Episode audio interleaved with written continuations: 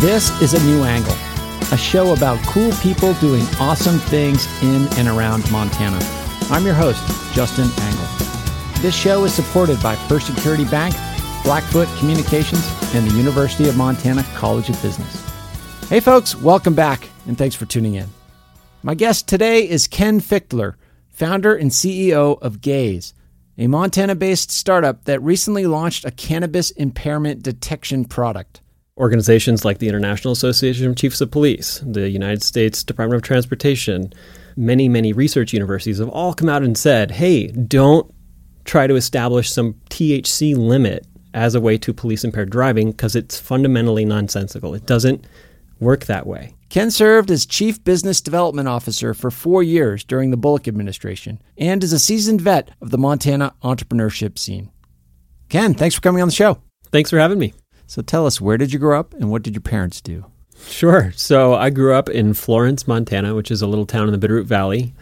Uh, my mom was a potter, so she worked with ceramics and uh, had yeah. her work in galleries and such. And my dad was a recreation manager for the Bureau of Land Management. So you decided to go study business over the mountains, Montana State University. Mm-hmm. Um, talk about that choice.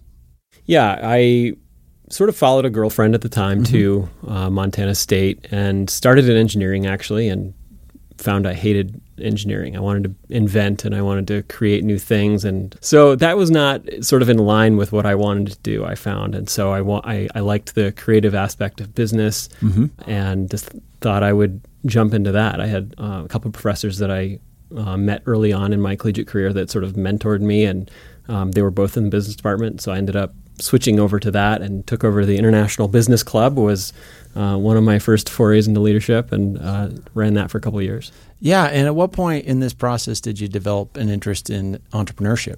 Pretty early on. I really love, as I said, the creative aspect of, of everything. And so entrepreneurship looked like a way that I could create something brand new, bring it into the world, solve interesting problems. And, uh, you know, there's you know, potential large financial rewards attached to it. So yeah. that's all really interesting. And early on, you were involved in some startups, some startups of your own. Yeah. So talk about those experiences. Fairly shortly after I graduated from college, I founded my first company, which was a, a marketing firm, and uh, learned a ton about that. I think I learned more starting that than I did in my entire time in college. But the timing was very challenging. I started that in 2008, ran it until mid 2009 that was a tough time to be getting yes. a new marketing services company at a time where like every firm was cutting its marketing budget. Probably. Yeah, we you know we, we had a handful of clients, but ultimately couldn't make it work. Right. Um, so learned a ton.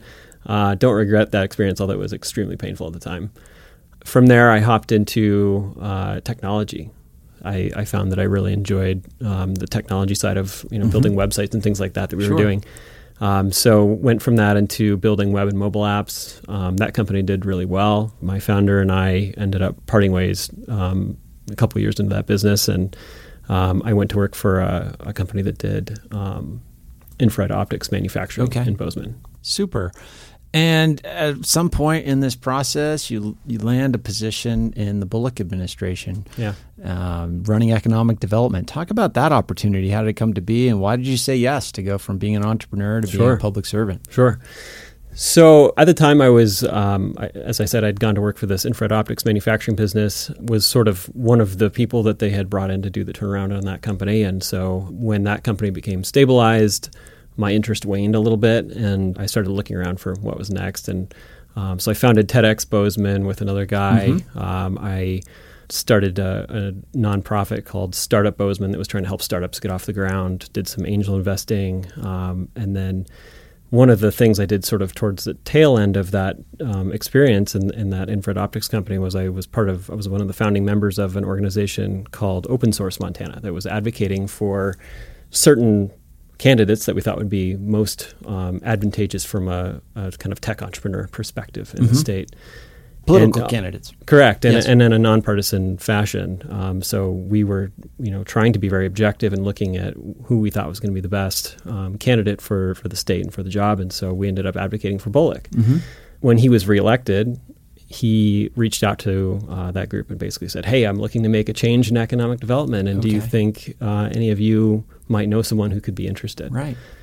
And I didn't even, you know, give it a second thought. But then one of my mentors was like, "Hey, Ken, you should think about this. This could be a really interesting opportunity."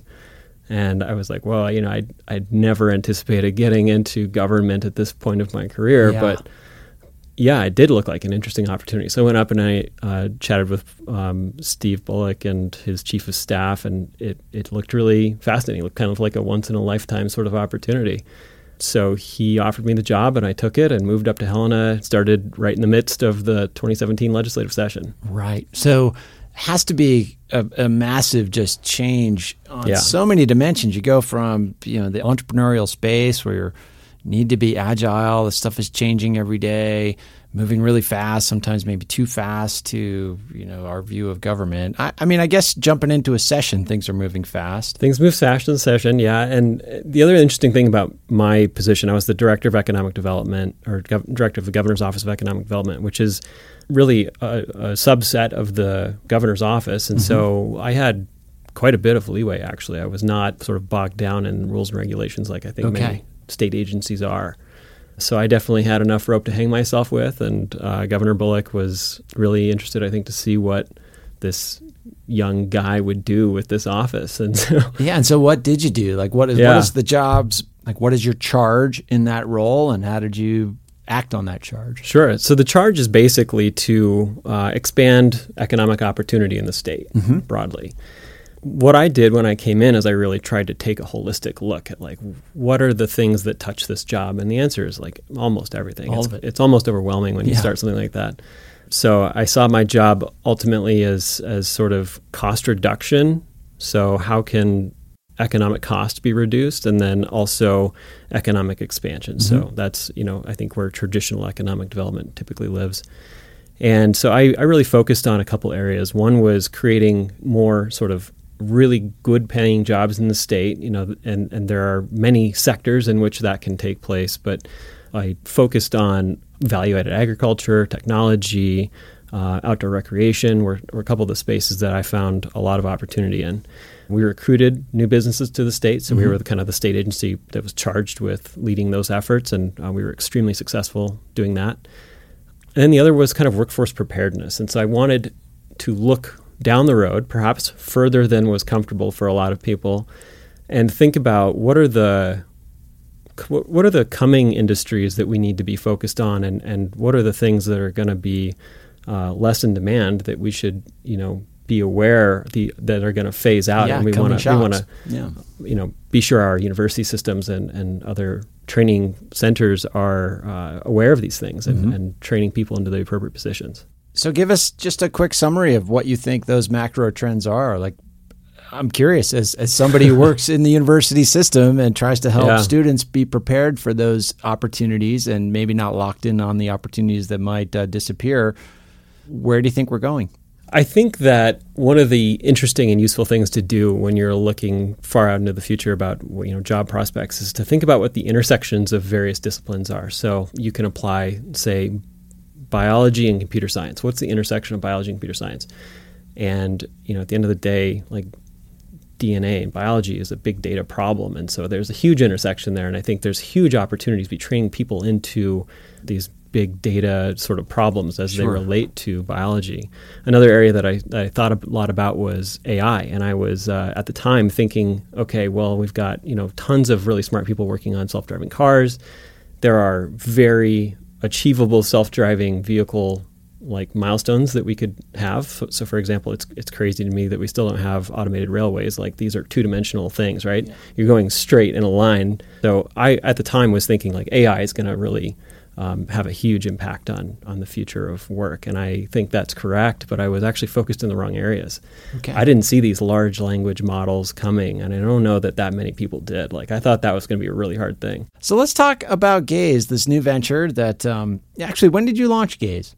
I launched Gaize as soon as I left the Bullock administration. So Okay. uh, we incorporated in January of 21. So what is Gaize? And let's start with what problem are you all trying to solve? Yeah. So in the uh, governor's office of economic development, I one of the things that I was looking at that I thought could be extremely economically impactful to the state it was cannabis legalization. So at the time, Montana was a medical only state, mm-hmm. and I thought it was extremely likely we would become a recreational state if uh, the ballot initiative was to come forth. Of yep. course, that has since come to pass. So I wanted to understand what's going to happen. What are the you know what are the economic opportunities? Yeah. What are the um, challenges that are come going to come with this? So I talked with counterparts in states that legalized. I talked with law enforcement, business owners, and um, you know legislators. And the thing that struck me most about this was, you know, of course, there's these, you know, really huge tax revenue opportunities, and it's a whole new sector of the economy that's getting created almost. But there was no device to check for impairment, which struck yes. me as completely insane. You know, cannabis is an extremely impairing substance. And to not have a way to check for impairment really risks, I think, not only the safety of our roads and safety of our workplaces, but the long term success of cannabis legalization sure. at all. Yeah. If something was bad was to happen, you know, people are going to point to this problem and say, well, that's the problem. We need to roll this back. And so that struck me as a, a really important safety problem to solve, um, also a huge market opportunity. And as I as I learned more and more about how cannabis impairment is, how it manifests in the body, what are the kind of indicators that happen, it became really clear to me that nobody was doing it right. Before we get to how you're doing it, how you're detecting impairment, do, do we know how big a problem impairment is? I'm thinking of like the the equivalent to an intoxicated driver. Yeah. But there's other areas where it, it, it's an issue as well, right? Definitely. One of the things that's interesting about cannabis is I think most people, you know, broadly agree it's not okay to like drink at work or drink while you're driving. But sure.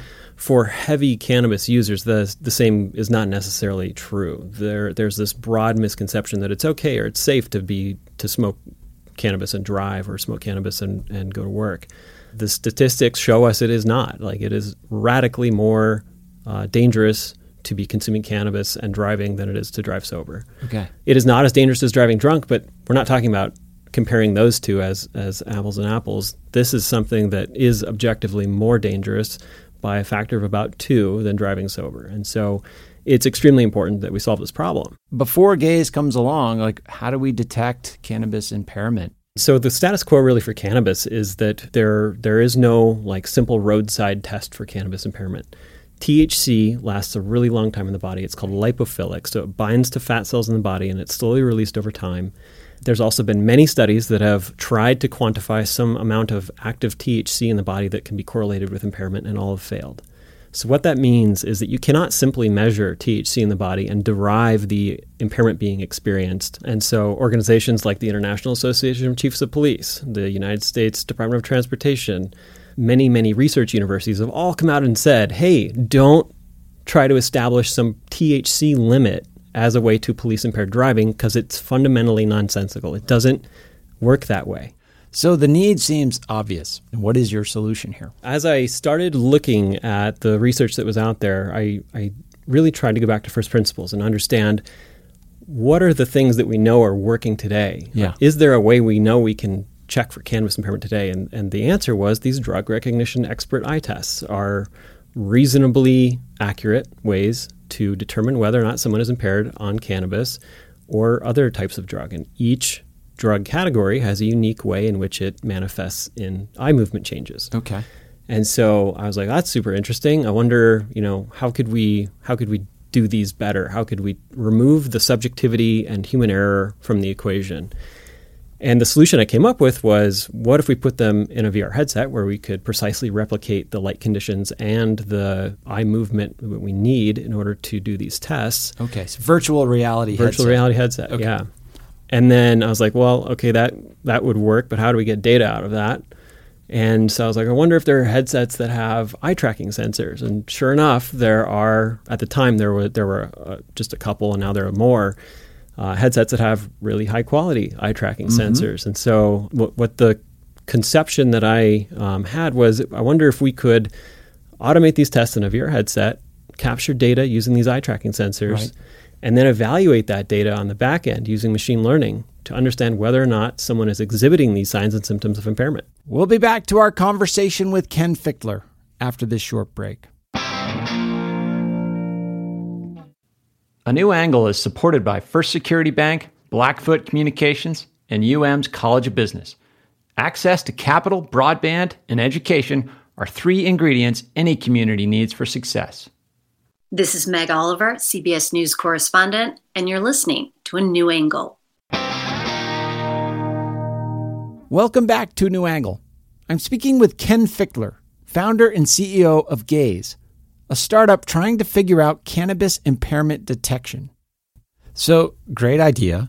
How do you then take that hypothesis and validate it? You know, I started by tr- trying to watch everything I could about how cannabis works in the eyes, and, and there's just frankly not great data out Sure. there about um, about this. There are some studies. There were there were had sort of poked at the issue, but didn't do a great job. There were um, you know this this sort of long-standing history of use by the law enforcement community of using drug recognition experts to try to discover and classify impairment. And so I talked with cops basically, and I said, "Hey, are, are these things real? Like, how do they work? Tell me all about them."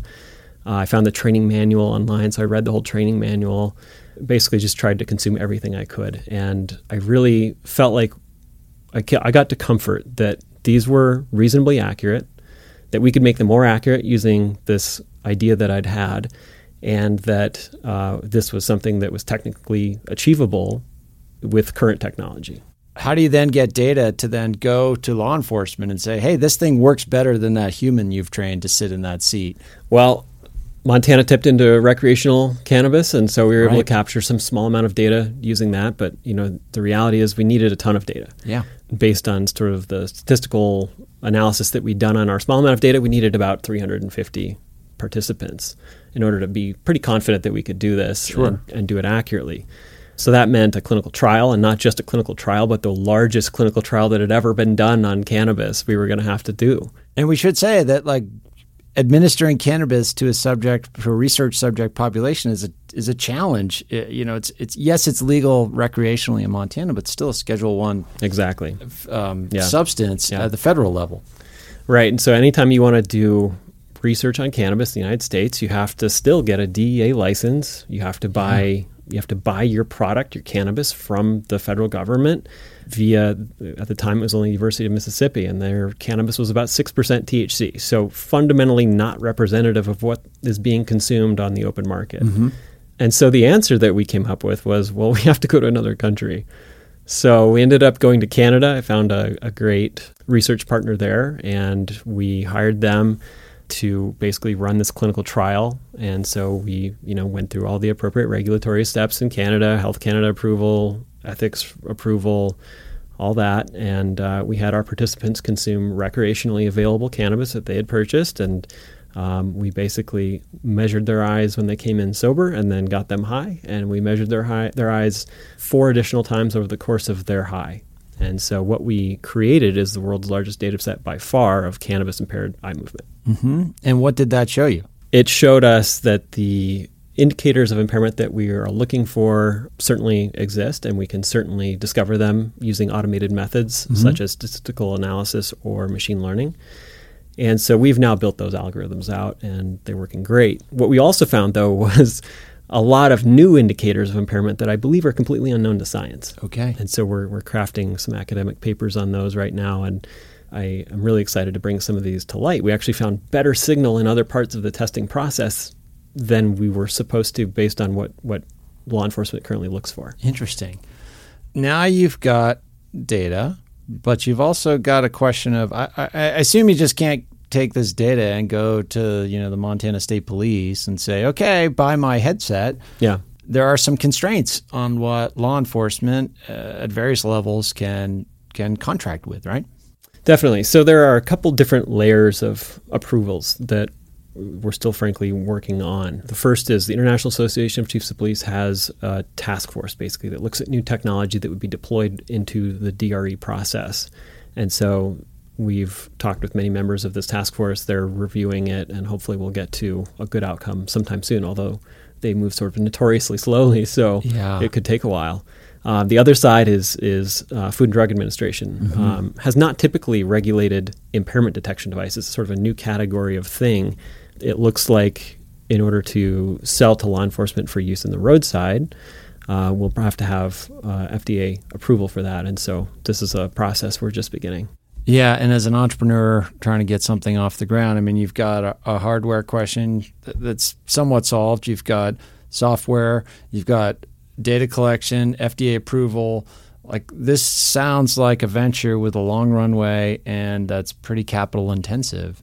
How have you confronted that? Basically, what I set out to do early on in the company was raise some capital for this because mm-hmm. I'm not going to self finance, you know, a, a, lot of money in order to do this clinical trial and build the product out.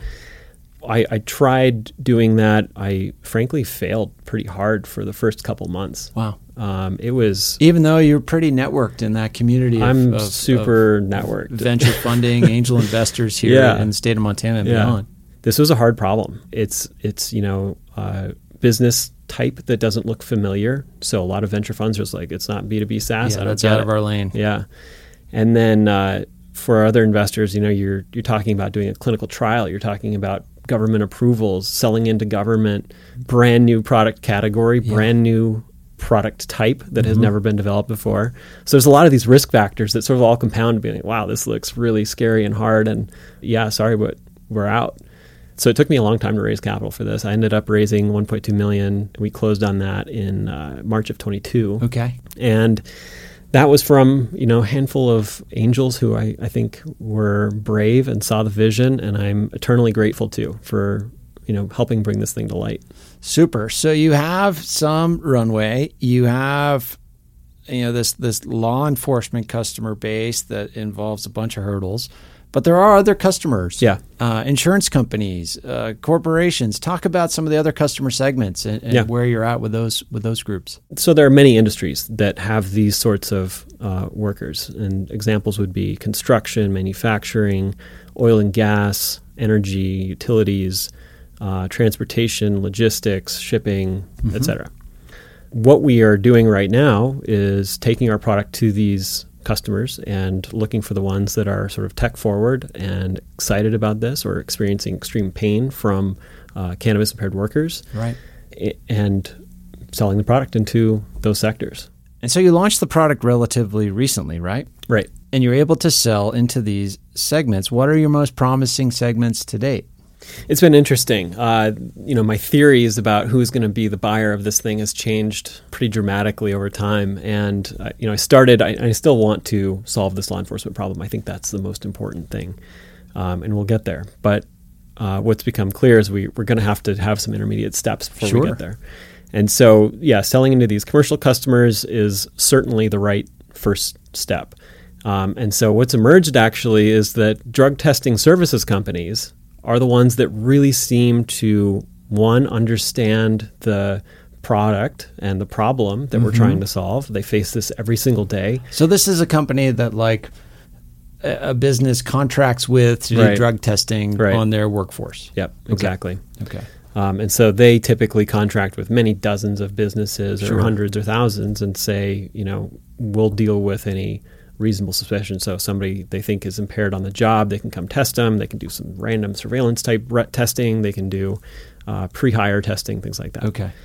So these companies really intimately understand the problem that we're trying to solve. They get asked every single day by their clients, "What are we going to do about cannabis right, impairment?" And they right. have to every single day say, "Well, we don't know. There's no product that exists for this yet." And so they really are excited and understand what we're trying to do and why. Um, and so our product being um, kind of a rapid portable screening product is also really useful for them. It's kind of a whole new business segment that they can spin out.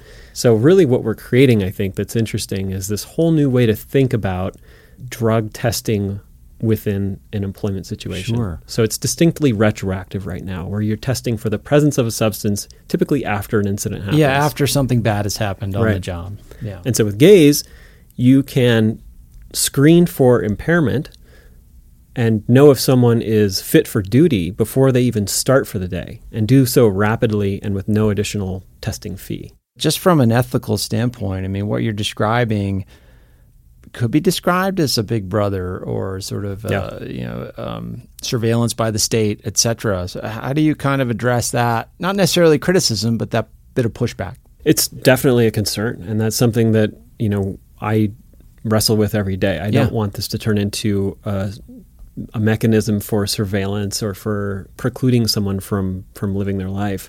And in fact, I, I think it does the opposite. So the way I've come to comfort with it is that with Gaize, someone can go and responsibly use substances on their own time as long as they come to work and are ready to work and, are, and can work safely. We're not capturing anything that is sort of intrinsic to the person. So we're not capturing blood or urine or saliva or whatever. We're not capturing breath. We are strictly looking at eye movement and how your eye movement can change as a result of impairment. So this is something that you know is captured on video 100 times a day and you don't even realize it. Okay. We're just taking a closer look. Ken, this business is fascinating on so many levels. We talked about the challenges to getting it off the ground. We've talked about kind of the ethical quandaries and, and legal quandaries that you're kind of navigating. In the near term, how are you kind of defining success? What's the next milestone that you're shooting for? Good question. Having just launched, I you know the the biggest thing that we're driving towards right now is our first sort of handful of customers. We've got you know we've got our first handful, I guess. So we're we're going for kind of the next tier, and it you know it looks like they're going to be companies that are in all of our target sectors, which is really exciting. You know, there's not a single target sector that is not interested in what we're doing and doesn't see this as a good potential um, tool to to help keep their workplace safe. So that's that feels incredibly good. Super. The challenge right now, I think, is you know this being a brand new product category and a brand new use case for uh, trying to keep a workplace safe. How do we answer all of the you know myriad legal questions around how it can be used in each jurisdiction um, and do so in a timely fashion so that we can actually drive revenue and build this company? Yeah, how do you make it go? It's fascinating, Ken. I applaud you for taking on a hard problem with a bunch of public welfare implications. If folks want to learn more ab- ab- about Gaize, potentially if, they're interested in becoming a customer, or I'm sure you're probably looking to for, for employees in this great state of Montana, where would you point them online? Our website is Gaize, G A I Z E dot AI. Um, and then you can find us on all social media uh, at Gaize Safety. Super. Well, Ken, good luck and thanks for coming in today. Thanks so much. I appreciate it.